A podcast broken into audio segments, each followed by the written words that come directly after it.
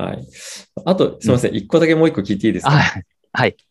あと、あの、レイヤー1のプロジェクトでも何でも、まあ、あの、いいと思うんですが、先ほどちょっとあったのは、トータルバリューロックとっていうのが非常にやっぱり重要ですよっていうのがあったと思うんですが、はい。まあ、あの、その中でも結構その、最近芝トークンだったりとか、まあ、いろいろ、はい。あの、ものが出てくる中で、あの、まあ、どれが本当に来るのかっていうのがちょっと予想しづらいなというのは正直感じてはいるんですけども、まあ、じゃあその何かを、まあ、例えば芝トークンみたいなミームトークンっていうのはちょっと置いておいても、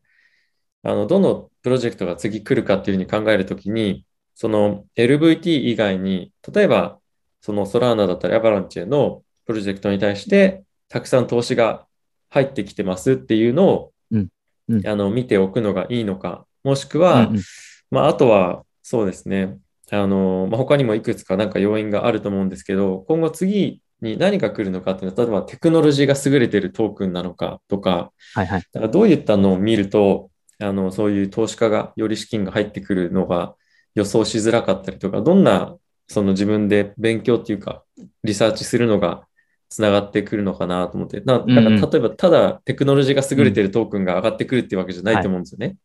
はい、はいうん、そうですね。だから、あの、今の質問をですね、ちょっと自分なりにちょっと解説してしま、します、してみますと、まあ、投資家として、あ何を見れば少しマシな、マシっていうか、投資、自分の投資に、あの、これから役に立つかっていう質問にちょっと私が変えて、はい、あの、答えてみますとですね、あの、まあ、もちろん答えはもう100万かじ、100万個もあると思うんですけども、ただ、まあ、私個人的に、私はもう、もう、あの、フルタイムでクリプトにいるものなので、まあ、私がやってることをクリプトじゃない人たちができると思わないんですね。ただ、私が本当に親友に、あの、投資をしたいけど、どっから始めていいかわからないと。って言った人に言えるところはですね、大体2つ3つぐらいがあって、で、最初は、あの、まずビットコインとイーサリウムは基本に、あの、ずっと彼、あの、 follow をするべきだと。それは何かというと、あの、ビットコインに対してはですね、もうちょっとトレーディングによってしまうんですけども、ビットコインのトレーディングの相場をですね、こう見ながら、先ほど申し上げた macro の issue か、そのね、 regulation の issue かっていう、ビットコインを理解しなずに、他のものは投資は多分できないと思うんですね。うんうん、で、なぜかとビットコインと一緒にほぼ動く、あの、市場でもありますけども、逆にビットコインとどのくらい離れたかによって、そのコインのユニークを分かることができるんですよ。うん、例えば、ビットコインが20%下がってるのに、このアートコインは5%しか下がんなかったと。ってことは、うん、持ってる人たちがどのくらいこのコミュニティが強いか、ファンディメンタルに強いか、それとも何かあるかっていう何かの理由なんですね。あだからそういうものを見るときにビットコインを先に勉強した方がいいと。で、ビットコイン以外のものはですね、いろんなものがあるんですけど、まずは、あの、一番大きいピームをやっぱりキャッチするのが重要なんですね。例えば今、もう皆さんも知ってるように DeFi と NFT っていうのが一番大きいと思うんですね。ただ、このクリプトを見てるとおっしゃってたように、芝コイン、なんかドッグコインもこのコイン、あのコインって見てて、そのコインをずっと、あの、自分がファローしてると何にも得ることができないんですよ。それこそ、ずっと永遠に何していいかわからないと思うんですね。ただ、その NFT と DeFi が DEEM っていうのは皆さんもご存知なので、じゃあ次に何ができるかというと、DeFi の中で一番マーケットバリューが大きいプロジェクトがあると思うんですよ。一つ二つ。で、それを絞って、もうそのプロジェクトだけにちょっと追い込むっていうことにするとですね、何がいいかというと、このクリプトっていうのは、もうコードが全部オープンソースなので、一つが popular になると、 copycat が次へと次へと次へと生まれるようになってるんですね。うん、ってことは、正直たくさんあるように見えるんですけども、実際コアなロジックはあんま変わんないんですよ。ってことは、今、 market value 一番の DeFi のプロジェクト、 lending のプロジェクトがあるとするとですね、その仕組みさえ理解すると、何が新しいのが出ても、すぐこれがこういうふうに動くっていうのがわかるんですね。だから、あの、まとめて言うと、やっぱり時価総額が大きい、ティームをしっかりあの、フィックスして、そこで一番時価総額が大きいものをファローして、それでテレグラム行くと、その、例えば、あの、会社が全部、あの、イベントと、その、あの、ニュースを出してくれるチャンネルが入って、あともう一つは、そのプロジェクトをファローしているコミュニティのチャンネルがまたあるんですね。で、そこに入ると。そうすると、会社で起きているもの、あと、クリプトで一番重要なのは、コミュニティなんですね。コミュニティがそのプロジェクトをどう支えているかっていうのなので、それを勉強すると、すごくいいスタートポイントィングになると思います。ただ、3つ目としてはですね、このクリップに入っている人たちの種類がみんな違うってことを認識することが重要だと。あの、期間、例えばですね、ヘッジファンドは、あのお金を、まあ、あるショータームトレーディングで儲けたい人。汗マネの人は、ポートフォリオの中でビットコインをポートフォリオダイバーシファイとして入れた人。で、テックのインベスターの人は20年後にブレイクスルーというイノベーションとして投資してる人。で、で、そういうふうに、あの、あとは短期で儲けたい人。それとも、そのイノベーションに投資したい人。みんなその投資のホライゾンが違うので、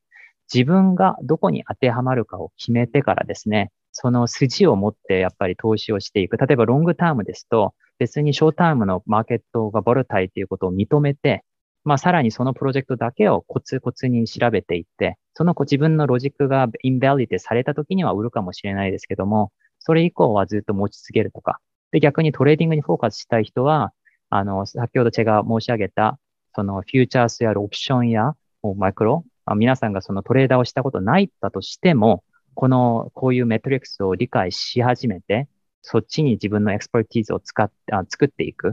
ていうことが重要かなと思います。うん。ありがとうございます。すごく勉強になりました。結構、投資家、僕も含めてなんですけども、あの、流行ってるコインがあったらすぐそれに目がいったりとか、自分のトレーディングスタイルっていうのは結構見失がちだったりもするっていうのもあるので、非常に、あの、なんていうんですかね、勉強になるアドバイスありがとうございました。うんうんまあ、今日結構もう時間、あの、長くなってしまったので、でね、はい、これぐらいで終わりたいと思うんですけども、あの、また今後、はい、あの、このような機会いただければ本当に嬉しいです。今後ともよろしくお願いします。今日はありがとうございました。はい、よろしくお願いします。ありがとうございます。ありがとうございました。こんな感じで大丈夫ですかね？はい、どうですかね？あちょっと長くなったんですけども、まあ、次やるときはもうちょっと、うん、あの短くするようにして、ちょっと私も久しぶりに日本語でこんな長く話したので、うん、多分ちょっと単語が修復したりとかして、自分も改善するところたくさんあると思うんですけど。いや、すごいわかりやすかったと思います。うんうん、で、なんかあの、動画も多分、最初のパートと質問のパート？分けたりとか、多分質問のパートって今日聞いても明日聞いてもすごい勉強になることだと思うんで、うん、そうやって分け分けると、あの、使いやすいかなとか思ったりしましたね。うん。うん、あとは、私が今、これ多分動画して、あの、まあ、切ったりはなさるんですよね、多分。うん、します、します。うん。あと、あの、このスクリーンショットとか上げたら入れ、入れ、入れ、入れられますか？どういうことですか？あ例えば、その指標とか、ね、そういうことか、スクリーンショット。あ、入れられます、入れられます。オッケーオッケー。じゃあ、あの、他のチャンネルで僕やってるのが、今すぐ多分30分ぐらい私が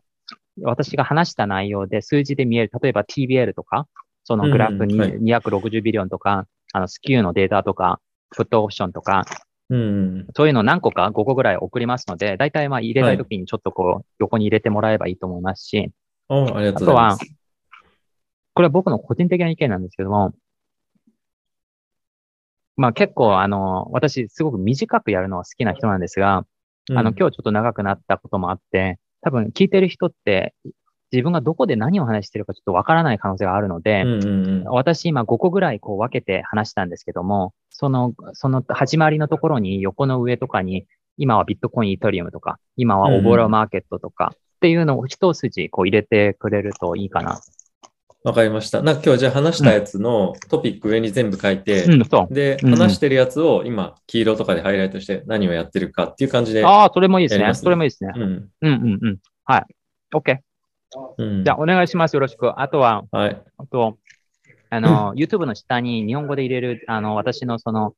あの、ポイントは私が日本語で提供しますので。あ、ありがとうございます。うん。あと、あの、これくらいですかね。サムネイル、サムネイルとかに、なんかその会社の名前とか入れない方がいいですよね。あ会社の名前は入れなくていいんですけど、私が私のプロファイルフォロー、あの、お上げします。それよく使うんですけども。はい、うん。うん。わかりました。あとは、そんな感じですね。あとはまあ、あの、ツイッターなさると思うので、したら私が自分はリツイートします。うんうん。ありがとうございます。うん、OK です。はい。ありがとうございました。うん、逆にすごいいい回でした、うん、また多分。あ、よかったよかった。またね、2週間後ぐらいに1回やるときに、うん、あ私がやった中でちょっと直したらいいものあったら教えてください。うん。ありがとうございます。うん。OK です。はい。またよろしくお願いします。ありがとうございました。ありがとうございます。失礼します。はい。